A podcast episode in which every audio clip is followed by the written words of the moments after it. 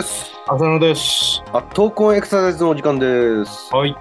はい、と前回からちょっとトレーニングといえば、ストレッチってウォーミングやクールダウンでも使いますけども、まうんあ、かなり当たり前でポピュラーなあのものなんですけども、うん。あのストレッチの話少ししようかななんて始めまして、はいはいス。トレッチの中でちょっと重要になってくる概念といいますか、うん。そもそも柔らかさって何かっていうと、うん。やっぱりそれは動きだろうと、動く動く範囲でであろうと。うん。そこはいわゆる可動性、まあ今までも何度も出てきましたが、可動性という、どれだけ動かすことができるか、どれぐらいの距離、範囲、角度を動かせれることができるかっていうその可動性。うんこれ、こここそがそのいわゆる人間の動きを規定しているものじゃなかろうかとは思うんですけども、そこを広げるための、まあ柔軟性であるっていう話で、ついついストレッチっていうと柔軟性のことばかりがこう着目されがちなんですけども、いや、そうじゃなく、そもそもその柔軟性をもとにしてどこまで動けれるかっていうことが大事で、そこは可動性なんだろう。うん。でも、その柔軟性にしても可動性にしても、どっかきちんと安定してないと、それが動きに導いてはいけれない、動きを作り出してはいけれないということで、そこの、ね、安定している部分っていうのが、いわゆる安定性。うんまあ、この3つの概念が重要。あの同じその柔軟性というか動きを作るっていう上ではこの3つのが概念安定性、柔軟性、そして可動性っていうところが大事だろうっていう話をちょっとしたんですけど、はい。ちょっと概念的なことばかりで分かりづらいし、イメージしづらいんで、うんあのちょっと具体的な話から始めたいななんて思ってるはいわゆるその体の硬さってよく認識するものの一つとして、い。うん。もも裏側の筋肉の硬さ、あまあは、ハムストリングって言うんですけど、い。うん。ここの硬さがあって、まあ、いわゆる体前屈ができない、手が、まあ、全然床に届かないだとか、うん。そういったものを実感することがあると思うんですよね。ええ。だからまあよくその、ハムストリングのストレッチなんかっていうことで、足を前に出して座った長座位。この状態でまあ手を伸ばしたりして、まあもも裏側を、二関節筋ですからね、その股関節と膝を、え股関節を屈曲させて膝を伸ばすことで、まあ二関節筋であるハムストリングを距離を伸ばす。あいわゆるストレッチするっていうことをよくやるわけなんですけど。うん。じゃあ、まあ、その、ハムストリングが硬いんであれば、そこを伸ばせば、まあ、柔らかくなって、動きが拡大するバンバン剤っていうことなんでしょうかねっていう問題的なトレーニングのウォーミングアップでよくそのハムストリングストレッチをやるんですが、んでもそれでもやっぱり、そういったウォーミングアップやることはもう、普通のスポーツ選手なんかでは当たり前のものになってると思うんですけども、それでもやっぱりもも裏側のハムストリングを肉離れとかしちゃうことはありますよね。多いですよね。う。そうですね。じゃあ、ウォーミングアップは足りなかったんだねで終わっちゃう話なのかもしれませんけども、それって単純にその、いわゆる縮まってるものがうまく伸びなかったんで、外力が加わって切れちゃったっていう、そういった話で終わらしちゃっていいんでしょうね。さっき言った可動性と柔軟性でうん考えると、そのハムストをストレッチした後、あの、よくサッカー選手がウォーミングアップなんかで、あの、膝伸ばしたまま思いっきり足を前に振り上げたりする繰り返し。ヘリ動作みたいなやつ。蹴る動作。あ、蹴り動作。まあ、蹴るっていうより、本当に膝伸ばして、足裏を全部伸ばして、どれだけ足が高く上がるかみたいな。そういう運動なんかやってますけど、あれ、ハムストをストレッチした時は、自分でも足の指に手届いたり、まあちょっとプルプルはしますけど、うん。床に手つくっていうのは、まあ頑張ればできるけど、うん。いざあの動作をやろうとするとですね、実際にこう、そういう多動的っていうか、まあストレッチをした範囲の、もうずっと手前で足が上がんなくなって、硬いなって思うことあるんですけどね。いわゆるモビリティが悪いっていうか。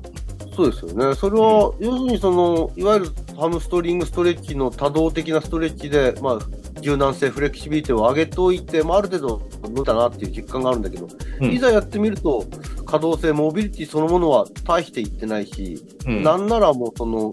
動き始めから何か重さを感じると、硬さを感じると。そうですね。もう最終が届かなくてちょっと硬いなっていうんじゃなくて、す最初に振り上げとした時からもう硬い感じするんですよ。うんうん。よくあの、年を取るにつれて、体が重く感じることってあるんですけども、うんうん。まあ、いろんな理由で重くなる、ん重く感じるとは思うんですが、その動き始めの重さっていうのってありますよね。若い時には感じなかった動き始めののわ悪さっていう。なんていまあ、その筋肉のパワーが落ちてるせいもあるんでしょうけどうん。も、それ以上に何かしらの抵抗感を感じる最初の動きっていう。そうですね。スッと動けないっていうかね。うん。あの、す最終域が硬いなっていう手前で、動き始めにもうなんか硬いなって感じる。本来のその体の柔らかさ的な考えで言うと、うん。最後のところが動きがにあのいかない、硬いっていうのは分かるんですよね。そのうん筋肉がピンと張り詰めた最後のところだったら、まあ当然硬さを感じてもいいんだろうけれども、そうじゃなくて、まだ筋肉も緩んでいる、その関節の角度的なことから考えると、筋肉も緩んでるその段階から何か動きの鈍さ、硬さを感じるとなると、パワーの衰えもあるんだろうけど、最初から何かの抵抗を感じる、抵抗が生じてるんじゃなかろうかというふうになっちゃいます。なんかこう粘っこい感じですか？うん粘土、粘土細工じゃないですけど。その時にあの、今の粘っこいっていう話なんですけども、うん筋肉をまあ構成しているものって、まあ、筋肉って厳密なことで言うとその2種類のタンパク質、えーアクチンとミオシンっていう2つの2種類のタンパク質が、まあ、アクチンがミオシン上滑ることによって収縮するって言われてるんですけども、うん。これあくまでもそのタンパク質の移動だけを表してて、うん。その移動が伝えるその変化量っていうんですかね、そのうんあの距離の変動を力という形で伝えるのは、これ全部筋膜のものなんですよね。筋肉を包む、その膜。うん。それがタンパク質の滑走がですね、筋肉の膜にあの力という形で伝わって、まあ、それが関節、えー骨に伝わって、まあ、力なり、運動が生じるっていうことなんですけども、うん。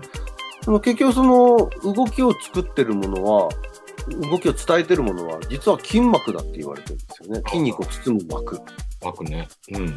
うん。で、ここでちょっと誤解ないように言うと、筋膜っていうと何かこう、体全体の、まあ、包んでる一つの活種類しかない、あの、うん大きな膜のことをなんか思い浮かべるかもしれませんけど、うん非常に階層性に深く存在するのが筋膜で、うん。いわゆるその筋繊維っていう極小単位の筋肉のたあのレベルを包んでいるのも筋膜だし、うん。その筋繊維が一つ束になって、あの筋束っていう筋肉の束になる。それを包んでるのもまた筋肉、あの筋膜だし、うん。その筋束をですね、さらに包んで一つの、まあ、いわゆる大腿四頭筋だとか、上腕二頭筋だとかっていう名前がつく筋肉をになってる、その筋肉を包んでるのも一つの筋膜だし、うん。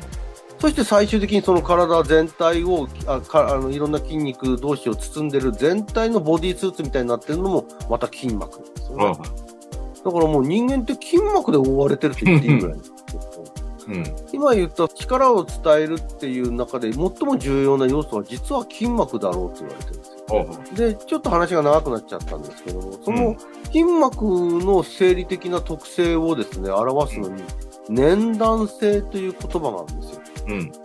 で、粘性っていうのはその粘っこいって先ほど浅野さんが言った粘っこい動きですね。うん。例えば注射器ありますよね、注射器の。うん。ああいった注射器でピストンをですね、こう、うんあの、引っ張っていくと、うん。いきなり最初からグッと引っ張ろうとすると、ちょっと抵抗があって、うまく引っ張りづらいんだけど、ゆっくりとこう引いていこうとすると、ずーっと引いていけれるっていうのがあります。うんうんこういったその、いわゆる引く力の加速度の影響を受けて抵抗値が変わるのが、いわゆる粘性って言われてるんですよ。はうん。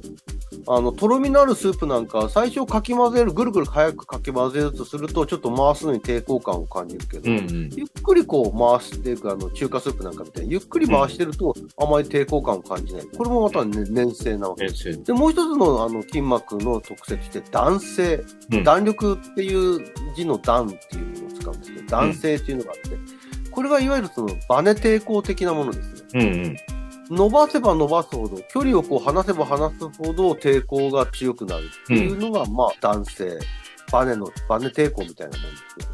うん。そういったものが男性で、その筋膜はこの粘性の要素と男性の要素の2種類を合わせ持つと言われてるんですよ、合わせ持ちね。うん。ええ、だから、早く動かそうとするときに抵抗があるんだけど、ゆっくり動かそうとすると抵抗が少ない。うん。それから最後のところまで、えー伸ばす伸ばし切ろうとすると抵抗が生じる。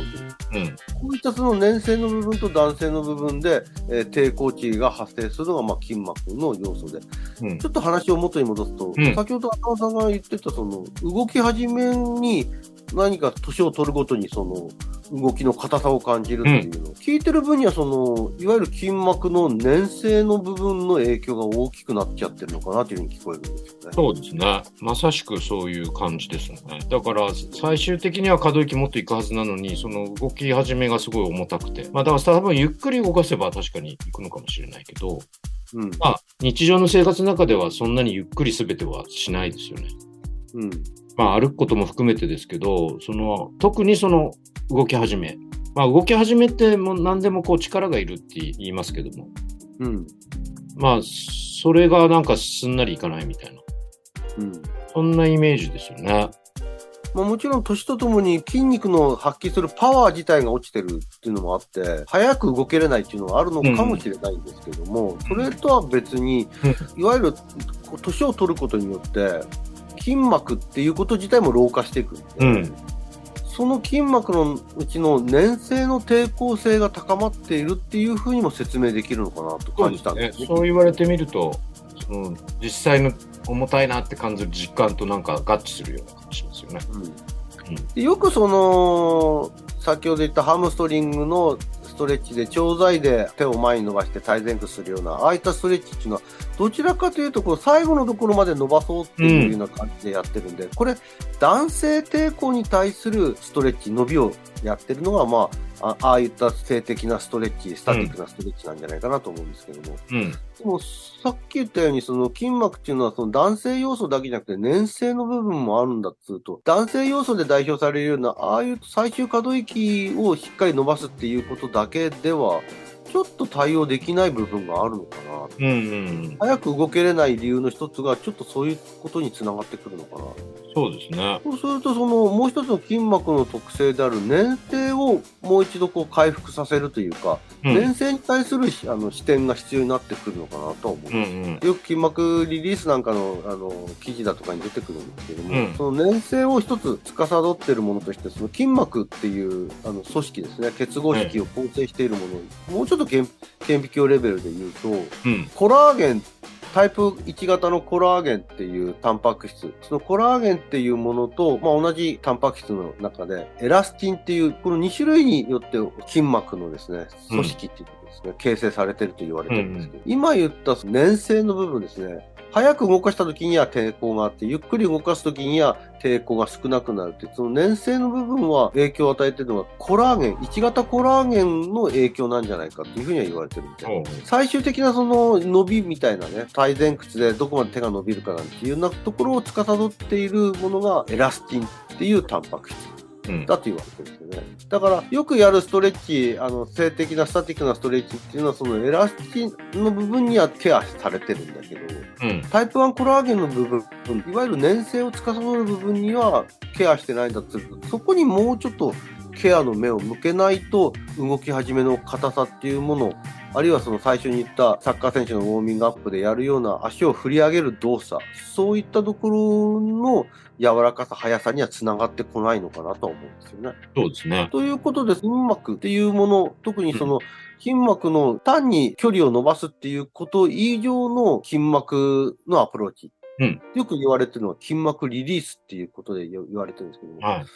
そのことについてちょっと次回あたり少し喋っていきたいな具体的にね、どう、じゃあどうしたらいいのみたいなね。そうですね。その、うん。粘性抵抗にどう対処するか。柔らかく滑らかに動くためには、単なるストレッチだけじゃなくってことですよね。うん。そのあたりちょっと次回お話したい。わかりました。よろしくお願いします。はい。